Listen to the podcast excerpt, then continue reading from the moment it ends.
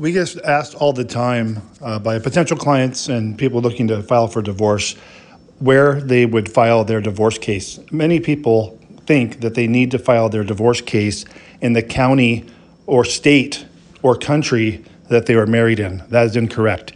You will file your divorce in the county you live in and generally at the closest courthouse in the county to you.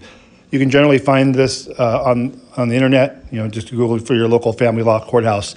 But you file where you are currently living, either you or your spouse. Neither have you don't have to both live in the same county. So if one of you lives in Los Angeles County and the other lives in San Bernardino County, you have a choice of where you can file your case.